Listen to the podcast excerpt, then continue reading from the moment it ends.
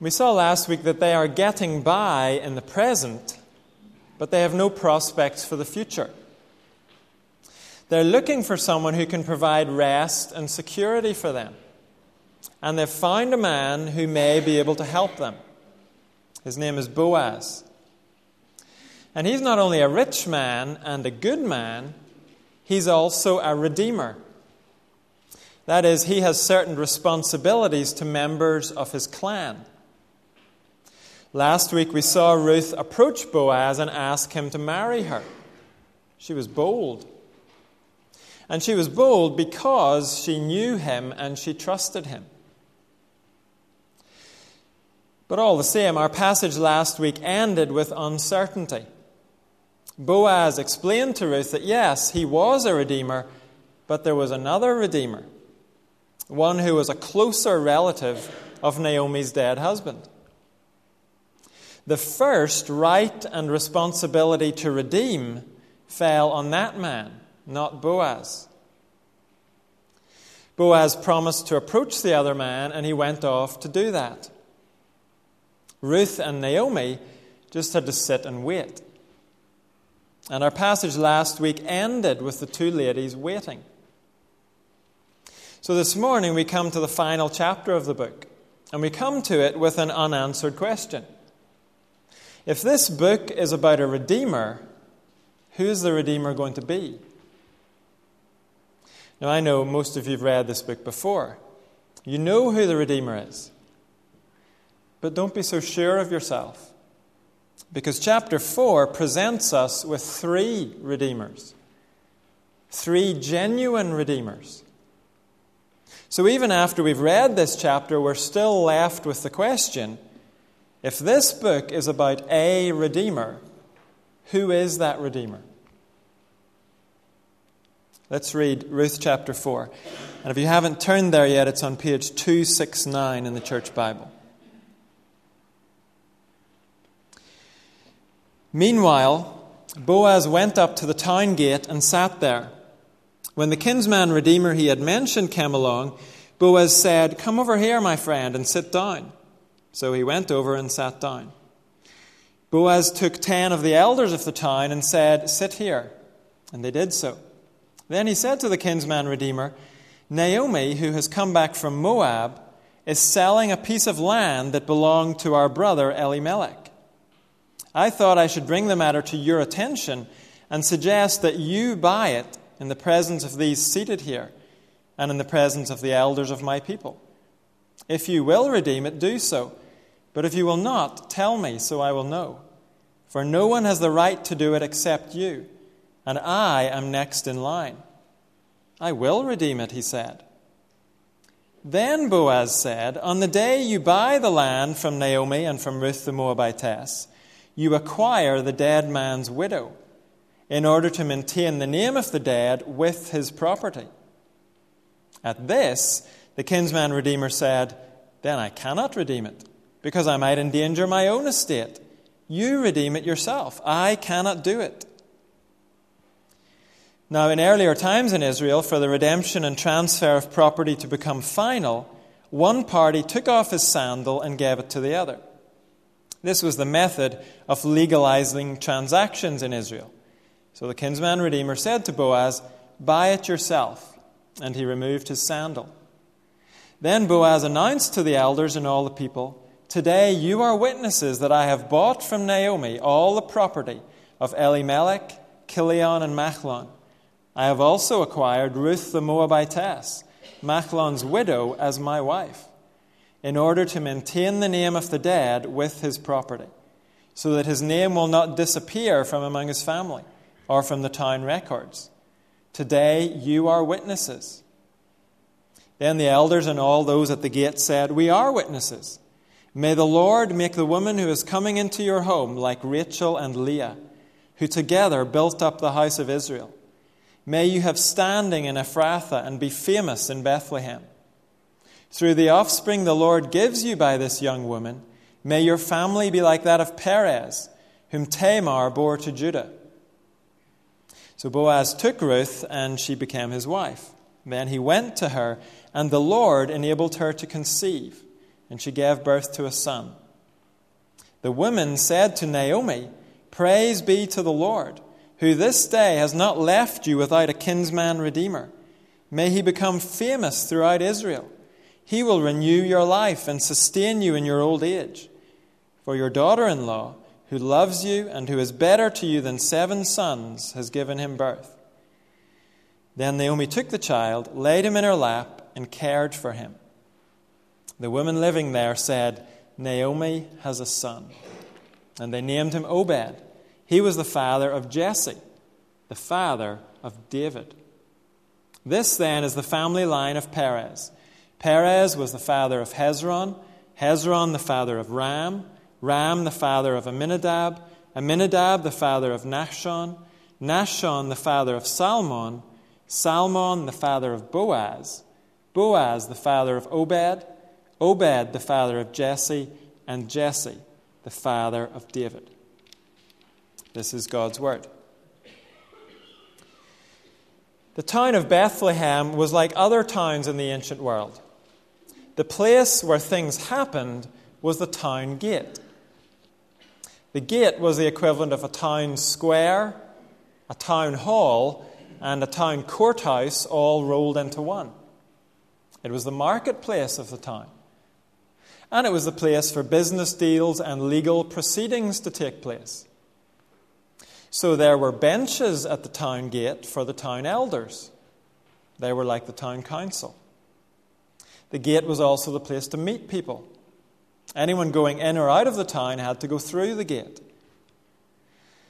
So, considering what important business Boaz has to attend to, it's natural that we read in verse 1 Boaz went up to the town gate and sat there. When the kinsman redeemer he had mentioned came along, Boaz said, Come over here, my friend, and sit down. So he went over and sat down. Boaz took ten of the elders of the town and said, Sit here. And they did so. Boaz finds the Redeemer, who's a closer relative of Naomi's dead husband. We're never given this other Redeemer's name. But Boaz finds him, and then he calls over ten of the town elders to act as witnesses. And he goes on to present the other Redeemer with an opportunity. In verse 3, Naomi, who has come back from Moab, is selling the piece of land that belonged to our brother Elimelech. I thought I should bring the matter to your attention and suggest that you buy it in the presence of these seated here and in the presence of the elders of my people. If you will redeem it, do so. But if you will not, tell me, so I will know. For no one has the right to do it except you, and I am next in line. Now, if you've been following the story over recent weeks, this is going to strike you as a bit strange. Boaz says nothing about Ruth.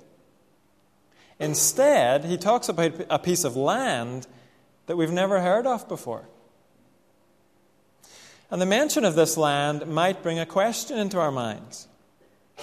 Haven't we been hearing all about Naomi's poverty? Has she just been acting poor while actually owning land all this time? Well, the precise details here are a bit obscure.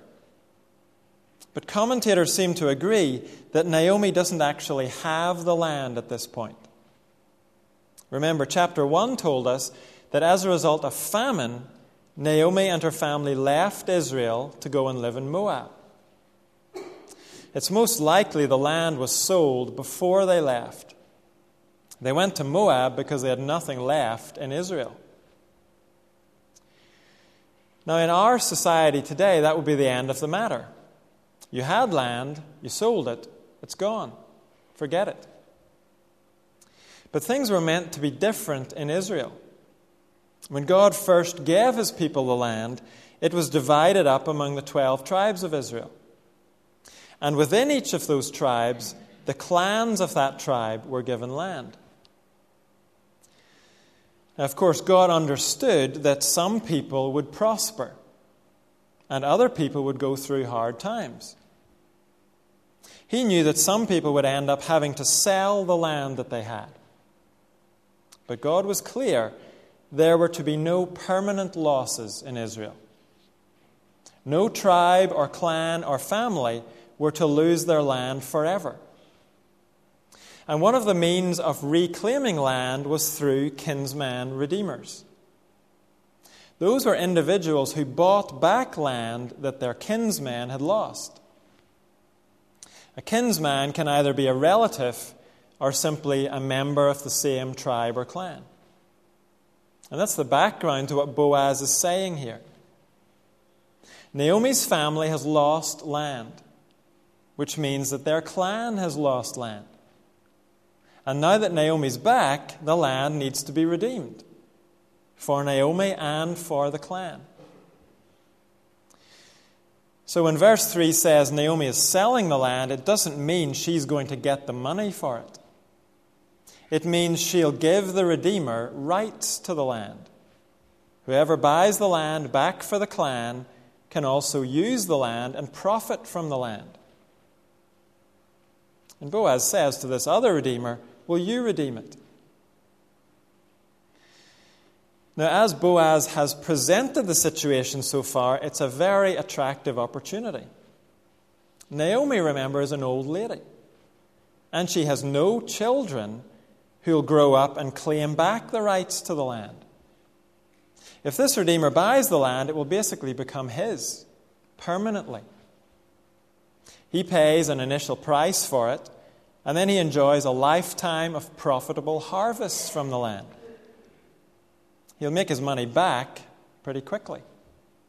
And the land will stay in his family because Naomi's family will die out when she dies. All this man has to worry about is feeding Naomi until she dies. It's a sweet deal for this guy. So he jumps on it at the end of verse 4 I will redeem it. But at this point, Boaz throws in what Americans would call a curveball. He adds a piece of information that changes the whole scenario. If we use the translation that's in the NIV footnote, verse 5 reads like this Then Boaz said, On the day you buy the land from Naomi, you acquire Ruth the Moabitess, the dead man's widow in order to maintain the name of the dead with his property. That's the curveball. Ruth comes with the property. And that changes the whole situation. Why? Because whoever redeems the land also marries Ruth. And any children that come through Ruth are going to be seen as Naomi's grandchildren. And when they grow up, they'll claim the land back from the Redeemer. That's what it means to maintain the name of the dead with his property. The land belongs to Elimelech's family. So, as long as he still has a family, the land is theirs. Suddenly, what just a moment ago looked like a sure way to increase the Redeemer's wealth has just turned into a call to make a very big sacrifice. Now the deal involves paying for the land and then supporting Naomi's growing family and then losing the land. Any profit for the Redeemer is highly unlikely. In fact, losses are almost certain. So we're told in verse 6 At this, the kinsman redeemer said, Then I cannot redeem it, because I might endanger my own estate. You redeem it yourself. I cannot do it. The sacrifice is too much for this Redeemer. He figures he's going to end up with less than he has at the moment. So he says, I'm out. Now, even if some of the business details might be a little confusing to us, the man's reaction here is crystal clear. The cost of redemption is one that he is not willing to pay. And to get out of his redemption duties, he performs what seems to us a very bizarre ritual. And apparently, even at the time this book was being written, it would have seemed bizarre, because the writer has to explain it in verse 7. Now, in earlier times in Israel, for the redemption and transfer of property to become final, One party took off his sandal and gave it to the other. This was the method of legalizing transactions in Israel. So the kinsman redeemer said to Boaz, Buy it yourself, and he removed his sandal. Handing over your sandal is a way of saying, You now have the legal right here. And here's my sandal as proof that I'm foregoing my right. Remember, this is a public action. The town elders are watching. So this probably avoided any comeback afterwards about who had said what. If the first man was seen giving Boaz his sandal, he couldn't claim afterwards that he'd been misheard or misunderstood. Everybody had seen him hand over his sandal and hop off home. Back in chapter 1, we were introduced to Naomi's two Moabite daughters in law, Orpah and Ruth. When Naomi left Moab to return to Israel, she released both of them from their obligation to her. She told them to go home. She gave them an out. And when Orpah took the opportunity to go home, the narrator didn't criticize her. Orpah did the natural thing. It was Ruth who did the extraordinary thing and stayed with Naomi. And here again, there's no criticism of this other Redeemer. He looked at the cost and he decided the cost was too much. But his refusal to redeem only highlights the extraordinary thing that Boaz is doing. Look at verse 9. Then Boaz announced to the elders and all the people, Today you are witnesses that I have bought from Naomi all the property of Elimelech, Kilion, and Machlon.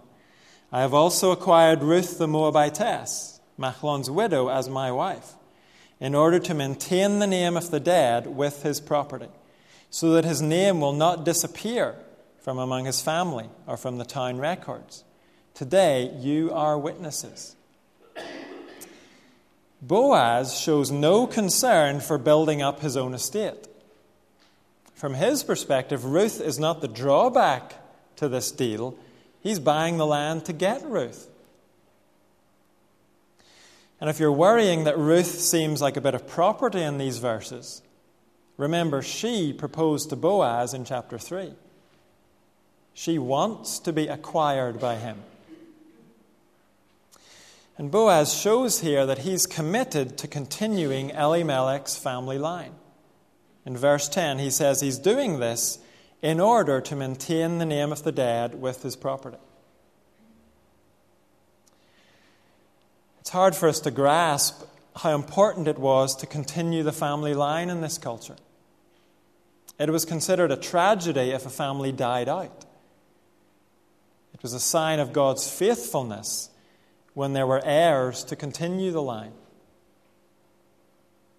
Boaz is a true redeemer. He understands the personal cost of what he's doing, and he does it anyway. He does it to save a family from extinction.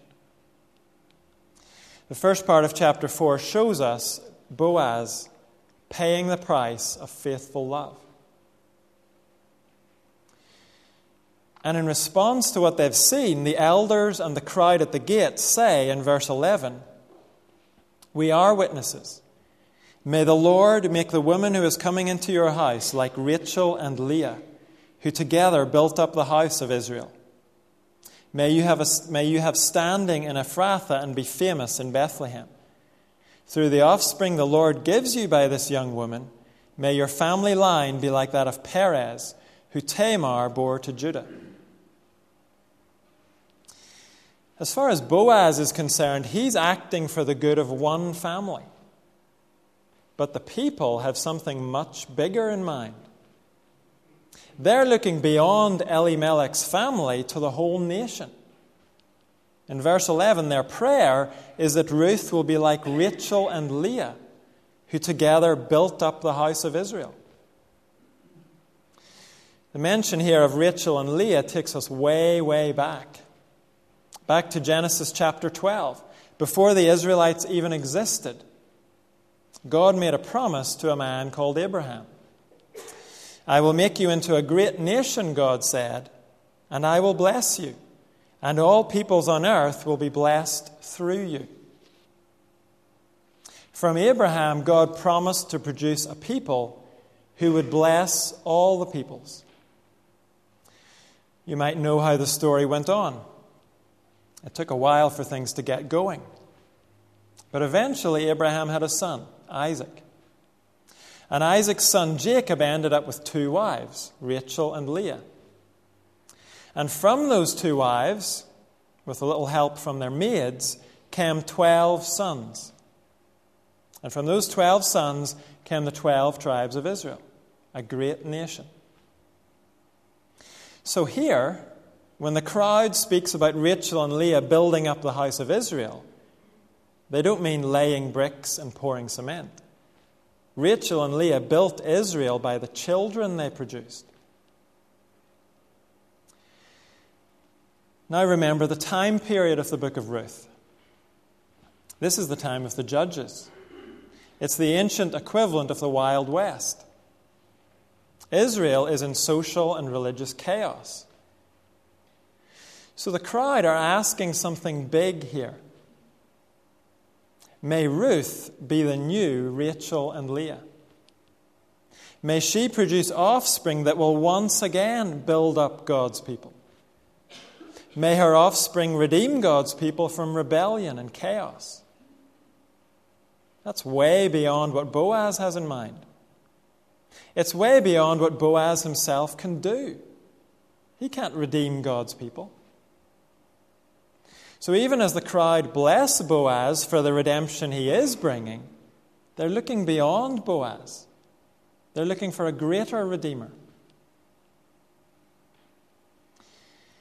Now, of course, the crowd is aware that Boaz's marriage to Ruth is a bit scandalous. This book has emphasized over and over that Ruth is a Moabite. She's one of the hated enemies of Israel. And yet here they are, praying the Lord would build up his people through this Moabite. They know this is a bit scandalous. So in verse 12, they point to another child born in scandalous circumstances Perez. The circumstances of his birth are about as rough as it gets. Genesis chapter 38 tells us that he was conceived when Tamar posed as a prostitute and lured her father in law Judah into her bed.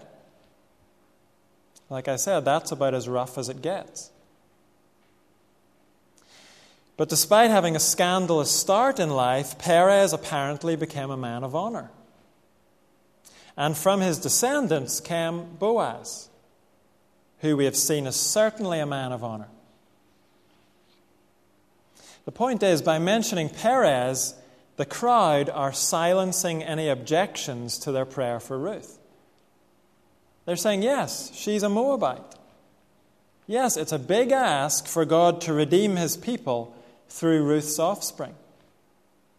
But it wouldn't be the first time God had brought good out of scandalous circumstances. Boaz the Redeemer is a descendant of Tamar. So God can also bring a redeemer from Ruth the Moabite. Boaz is a good man. He's a man willing to pay the price of faithful love. Boaz teaches us what a true redeemer is like. But Boaz is not the redeemer. The people are looking beyond Boaz for a greater redeemer, one who will redeem not just a family, but a people. And we don't have to wait long before we meet the second Redeemer in our passage. After around nine months, we meet Obed, the one who serves. Verse 13 says So Boaz took Ruth, and she became his wife. Then he went to her, and the Lord enabled her to conceive, and she gave birth to a son. This is not presented to us as a run of the mill birth. It seems that Ruth had struggled with infertility. Chapter 1 told us her previous marriage had lasted about 10 years until her husband Machlon died. And yet, no children came along in those 10 years. There was a problem. But here we're told the Lord enabled her to conceive. Redemption for Naomi and her family wasn't accomplished just because Boaz paid the price and then married Ruth. The Lord Himself had to intervene to produce new life. And He did. A child is born, and the Lord gets the praise. Verse 14 The women said to Naomi, Praise be to the Lord, who this day has not left you without a kinsman redeemer. May he become famous throughout Israel. He will renew your life and sustain you in your old age. For your daughter in law, who loves you, and who is better to you than seven sons, has given him birth. The woman here praised the Lord because he has given Naomi a redeemer. And the redeemer they're talking about here is not Boaz, it's the child. We've seen throughout this book that Boaz is not a young man. He may well be closer in age to Naomi than he is to Ruth. And so he may well die before Naomi. But Boaz's death is not going to bring an end to Naomi's rest and security because the child is a redeemer too. A little later, we're told that his name is Obed. Obed means the one who serves. Boaz the Redeemer took care of the legal details to save this family. He paid the price. And now Obed the Redeemer will ensure rest and security for this family. In verse 15, the ladies say to Naomi, He will renew your life or your soul, and He will sustain you in your old age. Naomi came back to Bethlehem bitter and empty. But now God has brought life and joy and fullness to Naomi. And Naomi opens her arms to receive God's provision. In verse 16, then Naomi took the child, laid him in her lap, and cared for him. This baby she's caring for will grow up to care for her. Obed is a true redeemer. He serves. He does more than just buy his people, he renews and sustains his people. Obed teaches us what a true Redeemer is like. But he is not the Redeemer. How do we know that? We know it because the writer of the book is bursting to tell us about a descendant of Obed who redeemed all Israel. Verse 17 The woman living there said, Naomi has a son and they named him Obed. He was the father of Jesse, the father of David. And this is the third Redeemer, David the King. The elders of Bethlehem and the crowd at the gate of Bethlehem and the women of Bethlehem, they all prayed for a Redeemer from Bethlehem, one who would redeem all Israel and their prayers were answered. The next two books in the Bible, 1st and 2nd Samuel, tell us about the rise and the reign of King David. King David from Bethlehem. He was the greatest of Israel's kings. In fact, to this day, his reign is commemorated in Israel's flag, the Star of David. David's reign was a golden age in Israel. He united the people, he defeated their enemies, and he radically extended Israel's territory. 2 Samuel says that through David, the Lord brought rest to the land. And David led his people well. He led them in the worship of God. Of the 150 Psalms in our Bible, 72 of them are attributed to David. And his great ambition in life was to build a temple for the worship of God. David was a true redeemer. He established a good, peaceful, God honoring reign. He brought blessing and security to all Israel. David teaches us what a true Redeemer is like. But he is not the Redeemer. He was a flawed man. He committed murder and adultery. And yes, he repented. And yes, he was restored. But his failures left a legacy. After his son Solomon died, the kingdom split in two, and the nation descended back into chaos. David couldn't bring lasting redemption.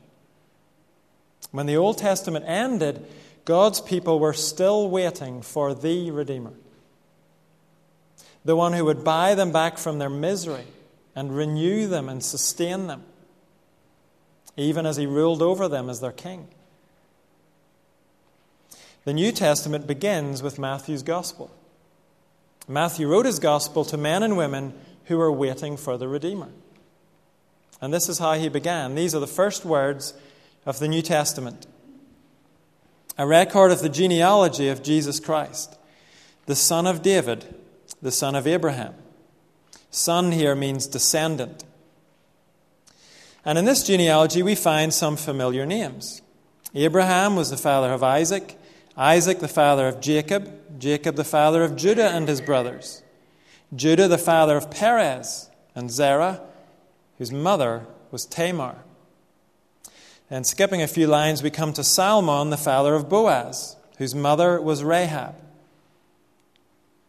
Boaz, the father of Obed, whose mother was Ruth. Obed, the father of Jesse, and Jesse, the father of King David. And skipping down towards the end, we find Jacob, the father of Joseph, the husband of Mary, of whom was born Jesus, who is called Christ. Like some of his ancestors, Jesus was born into scandalous circumstances. But even while he was still in Mary's womb, an old priest called Zechariah knew that the Redeemer had come. This is what he prayed Praise be to the Lord, the God of Israel, because he has come and has redeemed his people.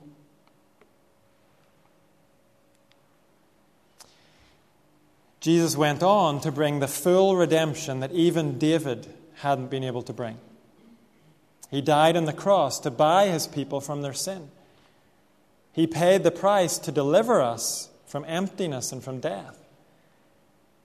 And now, risen from the dead, he serves his people every day, sustaining us, speaking peace to us, interceding for us. He serves us and yet he is not a servant. He's the King of kings, and he will reign forever. Those who belong to Jesus are blessed in the present and secure for all eternity. If you don't know Jesus as your Redeemer, come to him today.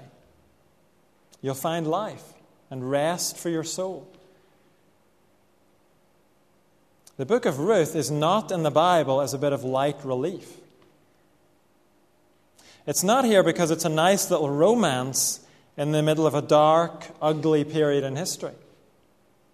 The book of Ruth is in the Bible to point us to the Redeemer, the one greater than Boaz and Obed and even David. They were good men, but they're long gone. They can't save you from your sin. They can't give you peace in your soul today. They can't give you an eternal future of rest and security. Only Jesus can do that. He is the Redeemer.